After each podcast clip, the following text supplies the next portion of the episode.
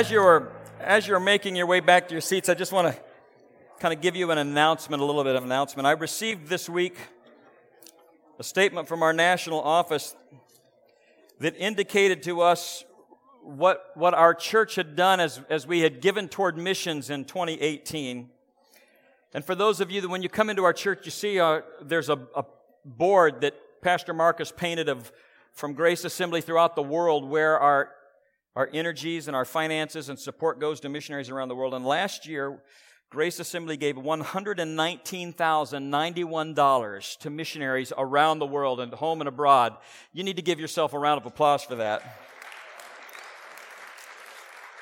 And I bring that up for this this, this past fall in September, the end of September has traditionally been when we've had our missions convention time and we've taken our faith promises. This past fall, we were in the middle of a capital campaign, so, so we did not have our missions emphasis week. We're going to be having that again in September.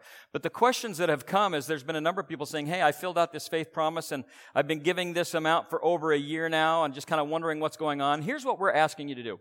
If you could continue to give that amount, we, we continue to add more missionaries that we support on a regular basis basis because what you are giving is more than enough for us to cover what we've got. So we're able to add new missions, new missionaries, and new uh, projects that we've been able to add because of your gifts. And so, and for those of you that may have started attending our church in the last year and a half, which has been a lot of you, uh, and and maybe even had no idea that faith promises uh, is money that's above and beyond your tithe that you give.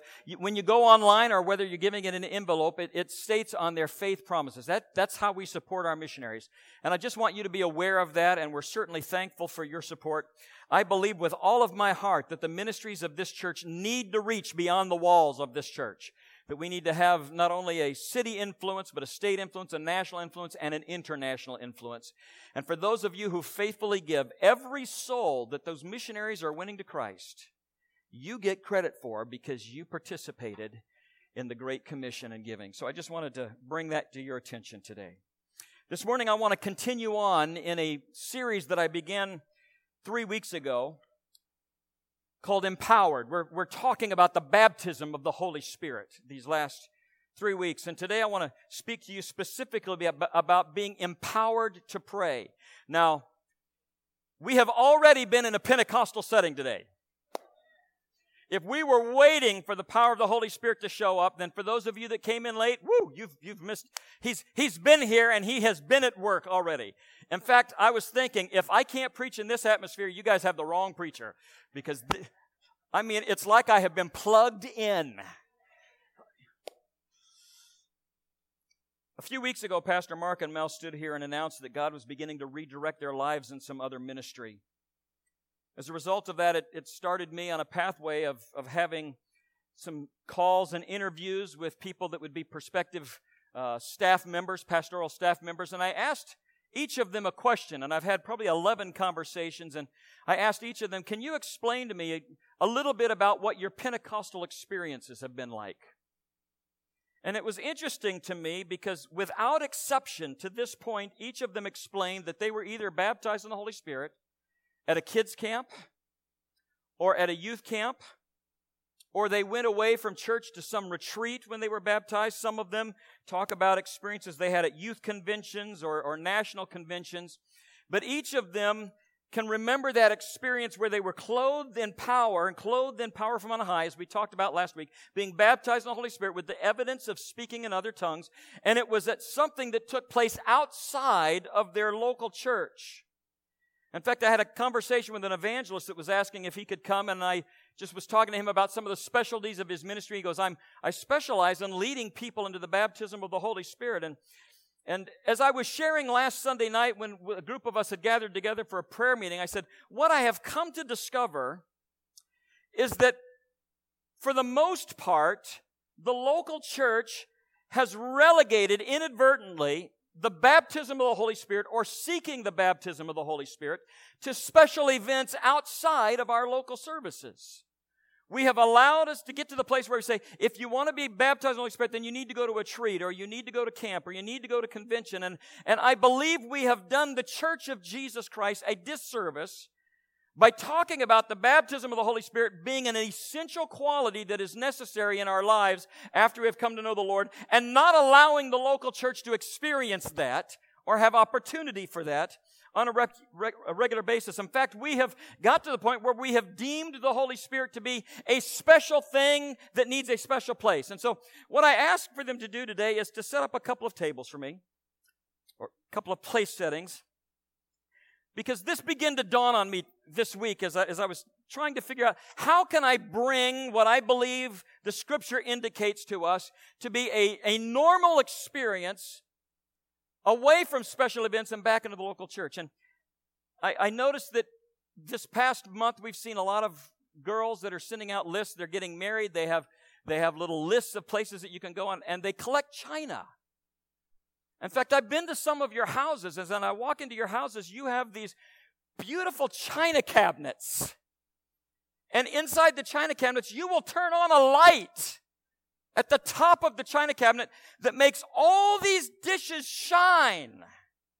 In fact, you spend a lot of time cleaning the glass of the china cabinet to keep the fingerprints off in it so that everybody can look at the dishes you never use.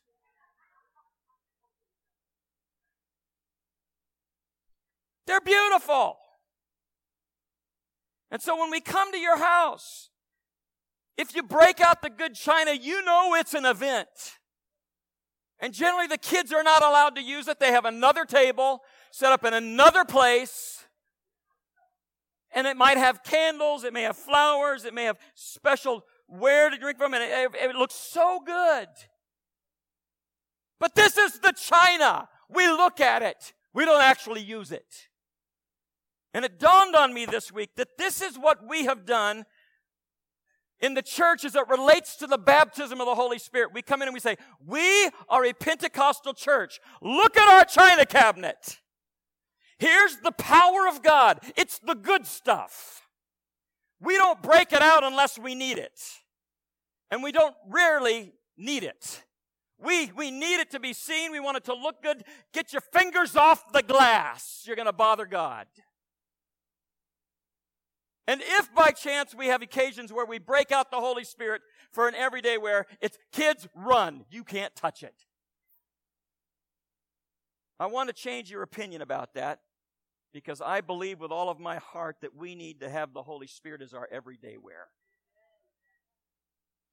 God has told us that being baptized in the Holy Spirit is an essential for us to be able to live in power in this world. And so I would like to change your thinking to the Holy Spirit is the coffee mug that you grab when your pajamas don't match and you come sleepily walking into the kitchen and you open the cupboard and you reach in and if your normal cup is not there, it's in the sink because you didn't wash it last night. And so you reach over in the sink and you just turn the faucet off and you rinse it out because you're just going to put coffee back in it anyway and you stick it in the Keurig and it fills up. And it dawned on me this week, I have a hard time studying unless I'm holding my coffee cup, and this is my coffee cup from church. Sadly, I don't wash it very often. And it's got a great aroma. Great aroma. And occasionally, if it sits in there too long, it will have a ring of cream around it. That to clean it, I just run my finger around in there. And throw the thing back in. The Holy Spirit is the one cereal bowl that you just reach in and you grab and you throw it on the table and you fill it up and you just. The Holy Spirit wants to be our everyday stuff. He has said to us, that there is a power available to us, but we must not relegate the power of the Holy Spirit to special events and to be China when He wants to be the everyday coffee cup that we walk around and we hold and we refill it all the time throughout the day. And if it gets cold, you throw it out and you reheat it again. That's what he says to us, that there is a power that comes to us that is fresh and we need to be renewed day by day by day by day with the full power of the living God. because we are going to be a people of the Spirit and because we are pursuing to have the power of God, there will be things that take place in services as today that may seem unusual. But let me just tell you, I'm so glad I serve a God that we cannot stuff into a box. I'm glad that I serve a supernatural God who works within us in our own personalities. There may be times that you will be here and you will hear somebody cry out or, or holler or scream and, and, you know, instantly it begins to draw attention like what's going on over there. Let me tell you something. You have no idea what people have been through throughout the week. You do not know the bondages that they have been held in. You do not know the victories that God has brought them through. And in the middle of singing a song, that freedom comes upon them and they begin to shout in joy. And it might seem strange to you, but it's a shout of victory to them because the power of the Holy Spirit has been at work and He's delivering and He's setting free. That's what the church should be like. A place where we can shout in joy at what the power of the living God is accomplishing within our lives. And so give each other some grace and give each other some mercy. There may be things that are taking place and you're going, that just seems strange to me. Well, let me tell you something. As I read the Bible, there were a lot of strange things that happened when the power of the Holy Spirit began to be at work within people's lives. And if you have Bibles, I'd like you to turn, if you would. I want to very quickly give you some points today to hang on to. In 1 Corinthians chapter 14, verses 32 and 33 says, The spirit of the prophets are subject to the control of the prophets. For God is not a God of disorder, but of peace. Some of you are saying, Now, can you explain that to me? How you just said, on one hand, that there may be interruptions to what is normal, and on the other side of that, that our God is a God of order. I'm going to spend some time next week going through what does an orderly church look like when the power of the Holy Spirit is at work.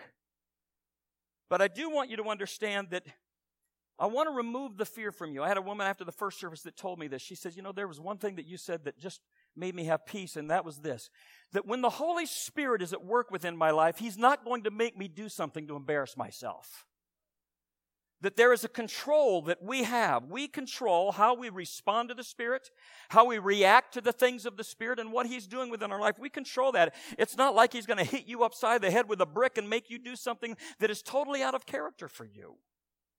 Because He's a gentleman.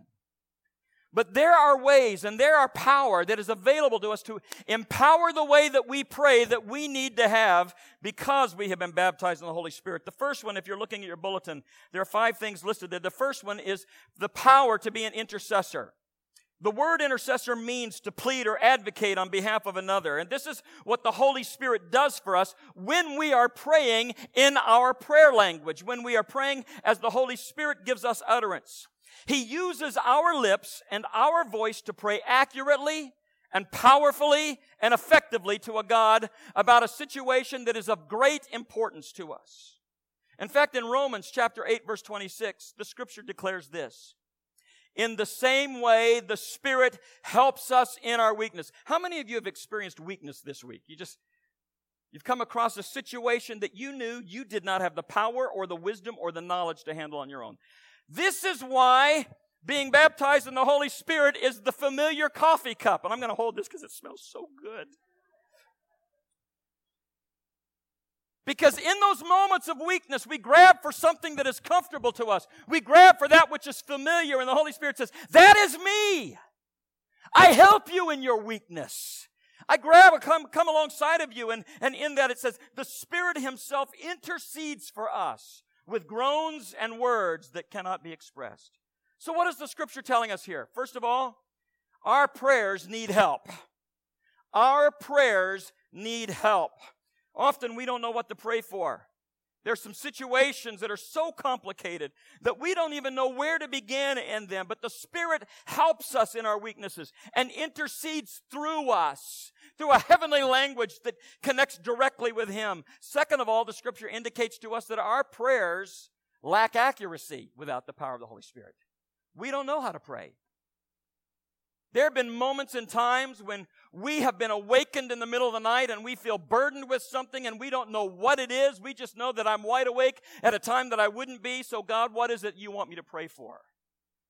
And you don't know. You just know you're awake. And so It's in those moments you grab a hold of the Holy Spirit and you say, I'm going to begin to pray in my heavenly language because you know exactly what's going on. But I'm going to pray with accuracy because the Spirit is praying through me. And I'm clothed in power to be able to pray in an accurate way. Also, our prayers need expression. Oftentimes, words are not enough. I attended a wedding here a couple of weeks ago that Pastor Mark was leading, and one of the things at weddings that I love to do is I love standing there and looking at the groom when the bride, when the doors open and the bride starts to walk down the aisle. I have had very few occasions where the groom didn't take a deep breath and go, oh. And suddenly there was this moment when I, I can't even describe in words what I'm seeing and what I'm feeling. There are moments where in our prayers we, we sense things that we don't know how to put into an English language or words that we just can't begin to put into words. And so it's through that praying and the Spirit that God begins to allow us to do that. Some of you that have grown up in the church, you may have heard this term. How many of you ever heard the term, I've got to pray through this thing? We just have to pray it through. We, we don't do as much praying through as we need to anymore.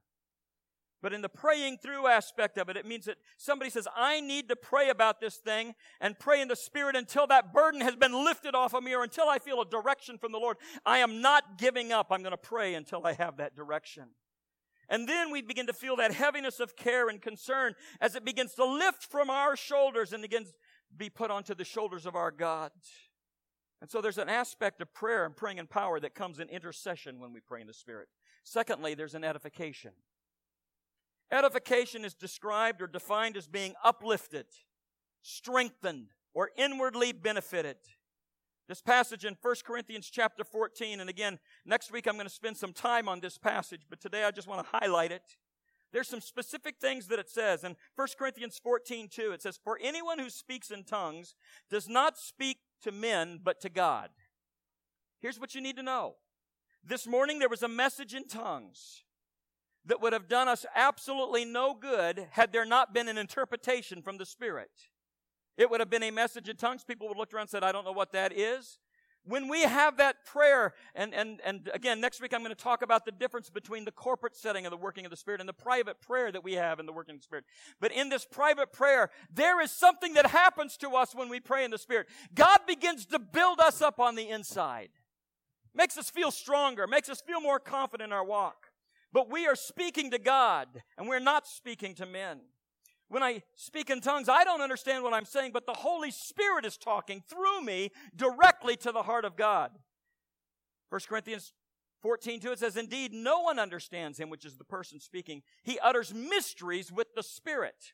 There is a connection going on between your heart and your life and your spirit and the Spirit of God who lives within you. And there's a pure connection, a pure prayer that no one knows what's happening, but your spirit is touching the heart of God.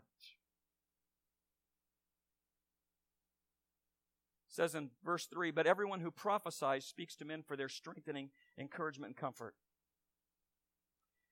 Occasionally, we will have somebody have a prophetic word in the church. It means they speak out in English and saying, This is what I'm feeling, the impression of the Holy Spirit that wants to give a word to the congregation. In that time, we, we judge it by the scripture, which is what God says to, for us to do. Whether it's myself or somebody else that may be a pastor here that's here, we, we will pastor that gift to make sure that it is applicable to our lives. But in that, it must fall into the category of strengthening the body. It must encourage the body. It must comfort the body. If it does not fit into one of those three categories, then we can dismiss it as that was not of the Lord. Because this is what the scripture says it must do. But when there is a word that edifies and strengthens and comforts, then we can grab onto it with all of our hands and hang on tight because God is speaking something that just might be for you. Verse 4, it says, He who speaks in tongues edifies himself, but the one who prophesies edifies the whole church. In other words, in those times when you are praying in the Spirit, just you, it's in your private time, there's an edification that takes place in, in your own heart. But when we speak out in a public setting such as this, in a prophetic way, then the church is edified by that. And then Paul goes on to say that I wish every one of you would speak in tongues. Because he recognized there is something that feeds us on the deep levels of our spirit when we are baptized in the Holy Spirit and we speak in our heavenly language on a daily basis. As often as I'm refilling my coffee cup, so that it is warmed up again. So, Lord, let my prayer life magnify you and build myself up. The third aspect of this is the area of confrontation.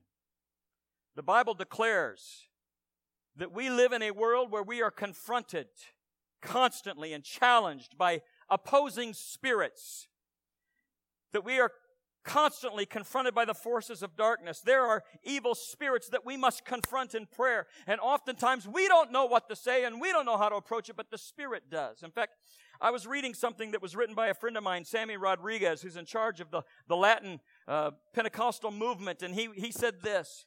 He said, In the Old Testament, there were different figureheads that stood up against the people of God that represent spirits that we are facing today. He said Pharaoh kept, kept the children of Israel in captivity, constantly holding them, wouldn't let them go until it was absolutely necessary. There is a spirit of Pharaoh in this world that is keeping God's children in captivity. Some of you have been locked into this and you've never been able to overcome and you do not know why. And I say it's through the power of the Holy Spirit that we begin to pray against that, that the, the spirit of Pharaoh would be broken and the church would be set free by the power of the living God. There's a spirit of Goliath. As Goliath stood there and he mocked the children of God and he mocked the church, so today we are seeing this spirit becoming more and more emboldened in our world as, as churches and Christians are, are the subject of being mocked. And I want you to know that in the spirit of Goliath, the church needs to stand up and begin to pray in the spirit that that mocking spirit would be hushed in the power of the name of Jesus Christ. There's a spirit of Jezebel that continues to make men and women hide in the caves of sexual perversion. And we must pray in the spirit that men and women would be set free from that and stand in the freedom of a delivering God who comes bearing great gifts. There's the spirit of Absalom, who Absalom stood against his father and tried to take his kingdom and divided his home. We are seeing it all around us today that there is a spirit of Absalom that seeking to destroy our marriages and seeking to destroy families and tear families apart. And I'm telling you, in the name of Jesus, in the power of the Spirit, we must pray against the spirit of Absalom that seeks to destroy our homes. We are seeing the rapidly growing strength of the spirit of Herod that kills the young through abortion and violence and poverty. And the church, it's time for us to stand up and take the coffee cup of the Holy Spirit out of the cupboard and begin to refill that and pray that we can come against the spirit of Herod that would destroy the unborn and destroy our children. The church must pray in the power of Almighty God. But here's what I would tell you. There is a spirit that is more powerful than all of these combined forces. And in the midst of moral relativism and cultural decadence and spiritual apathy, the most powerful spirit in the universe is the spirit of the Holy Spirit of Almighty God, who says that you can be baptized in that power and live in that power as a daily walk, as the coffee cup of your life. He fills it again and again. In fact, it tells us in Zechariah 4 6, it's not by might it's not by power, but it is by the Spirit, saith the Lord of hosts. Listen, Jesus didn't tell us that a good Sunday was coming and being touched by the Spirit. He didn't tell us that a good Sunday was just to be motivated or excited by the Holy Spirit. He commanded us as His church that we be filled with the Spirit and then walk in the power of what He has filled us with. Because the Spirit of God empowers us to live in freedom equips us to live in security, enriches our lives with supernatural, sustained holiness. And for those of you that have fallen into the same pothole of sin again and again and again, the baptism of the Holy Spirit is for you so that the holiness of God can rise up within you and He can teach you to walk in new trails and new paths and you can be victorious. The scripture tells us in Ephesians chapter 6, verses 10 through 13. Finally, be strong in the Lord and the power of his might. And then he tells us that there's something that we must do.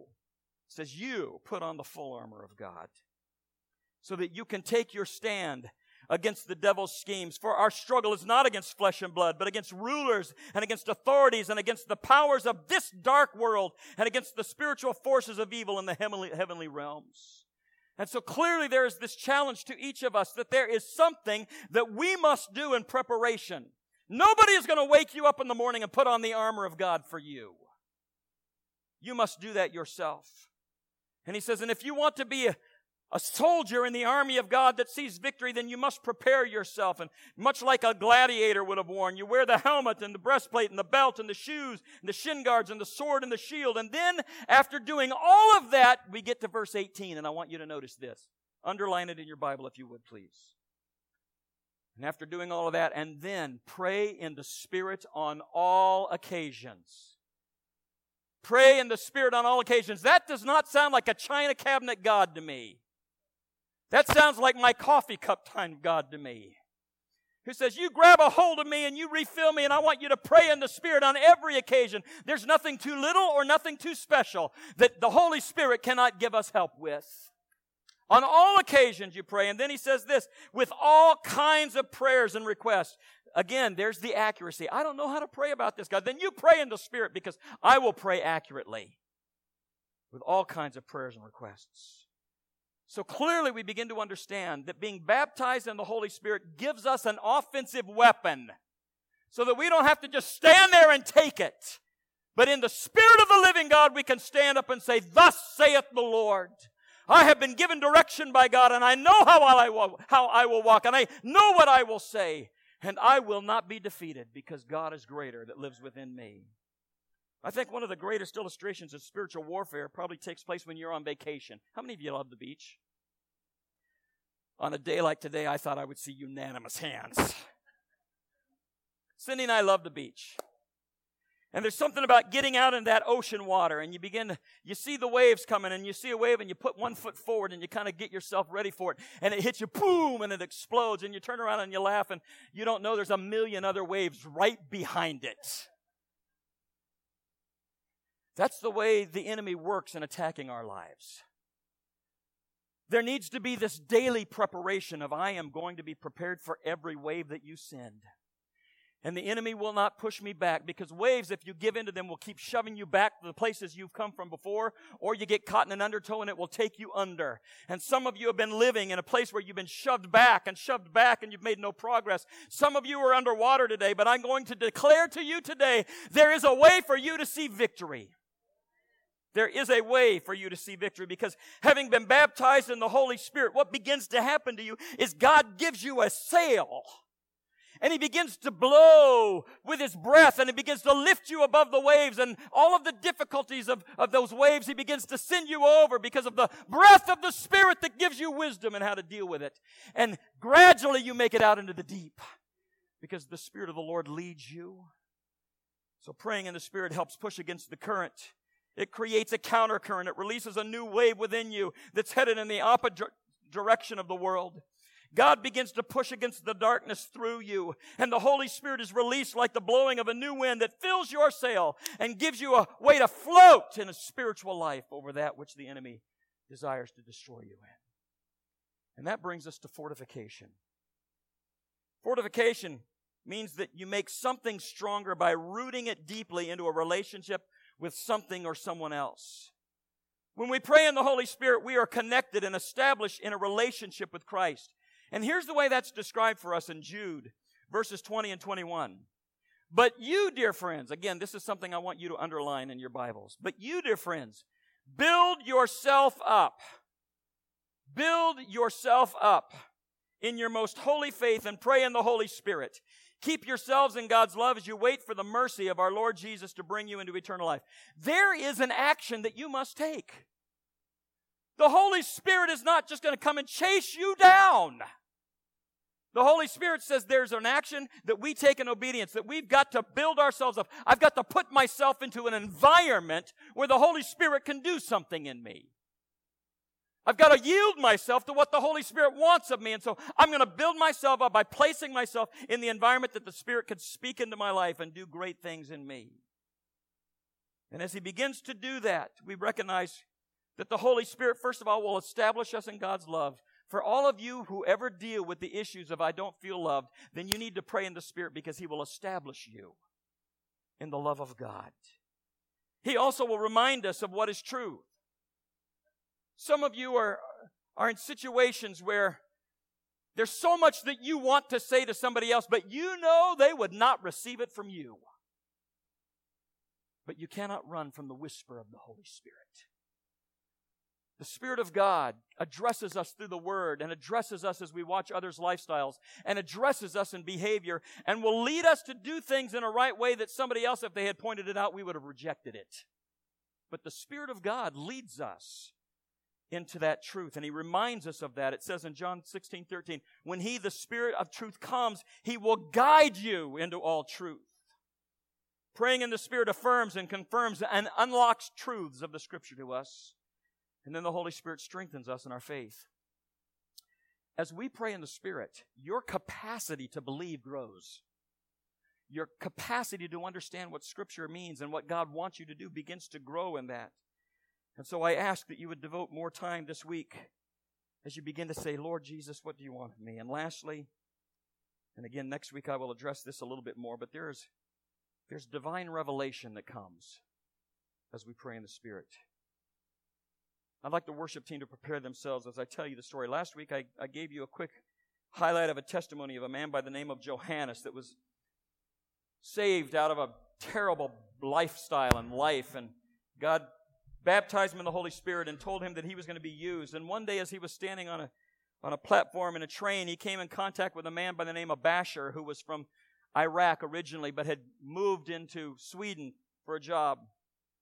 They began to strike up a conversation, and in this conversation, he had asked him, Have you ever heard of Jesus? And he had not, and he begins to explain to him who Jesus is and what Jesus has done. And it didn't take very long before Basher said, I, I want to know that kind of a God that would come giving give his life for me.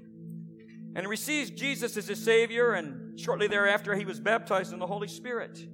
And every day, Basher grew within his faith.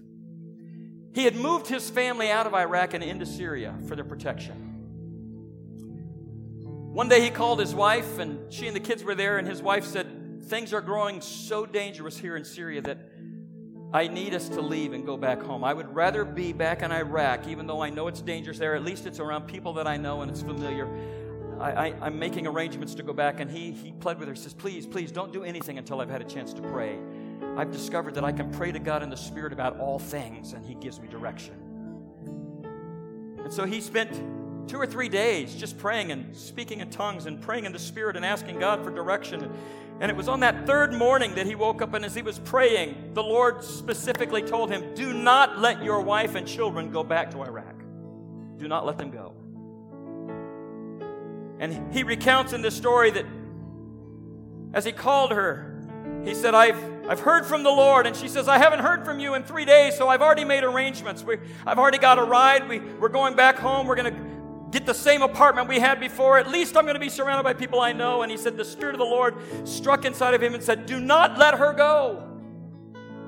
And he told her, I have been praying about this and I feel a direction from God that He does not want you to go. And he says, Please, please, please don't go. If it means anything to you, I command you, do not go. He had never spoken to her this way in her life. She says, I have made all the arrangements, but because you feel so strongly about this, I will continue to suffer where I'm at here in Syria. Two days later, the very apartment that she and the children had been moved into was demolished in an explosion. It was through the revolutionary aspect of the Holy Spirit that had preserved Basher's family, his wife, and children. I believe, church, that there is knowledge that God has that we don't, that as we learn to pray in the Spirit, there's revelation that He will give to us. And parents, you need the revelation of God as it relates to how do you raise your children. Church, we need the revelation of the Holy Spirit as it, as it relates to how do we walk and how do we move forward and what God wants us to accomplish. And the Holy Spirit said, This is a power that is available to you as you were baptized in the Holy Spirit and begin to pray out in your heavenly language. This isn't a china closet thing, it's a coffee cup thing. It's an essential for us to be a Pentecostal church, to walk and move in the power of God, and He's promised it to us. If we would simply allow our fears to be set aside so that the power of God who saved you can infill you with a power from on high.